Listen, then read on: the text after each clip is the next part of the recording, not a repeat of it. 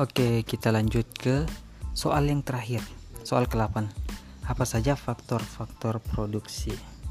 Oke.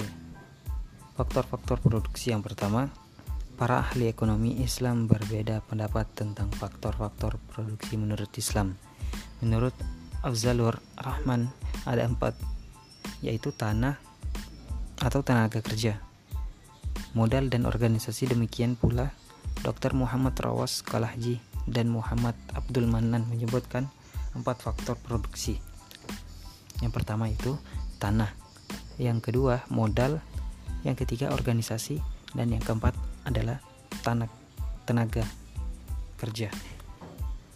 Nah, nah faktor-faktor produksi ini dibagi menjadi tiga lagi, yaitu modal, tenaga kerja, tanah. Sebagai ahli ekonomi Islam, organisasi termasuk dalam kategori tenaga kerja. Menurut Dr. Al-Arabi, itu dibagi menjadi dua. Modal, tenaga kerja. Faktor-faktor produksi menurut Dr. Saad Ibrahim Solih dibagi menjadi tiga modal, tenaga kerja, dan takwa. Takwa ialah amal soleh yang bertujuan ridho Allah. Modal, tanah termasuk modal sekian dari podcast saya pada kali ini kurang dan lebihnya mohon dimaafkan. Wabillahi taufiq walhidayah wassalamualaikum warahmatullahi wabarakatuh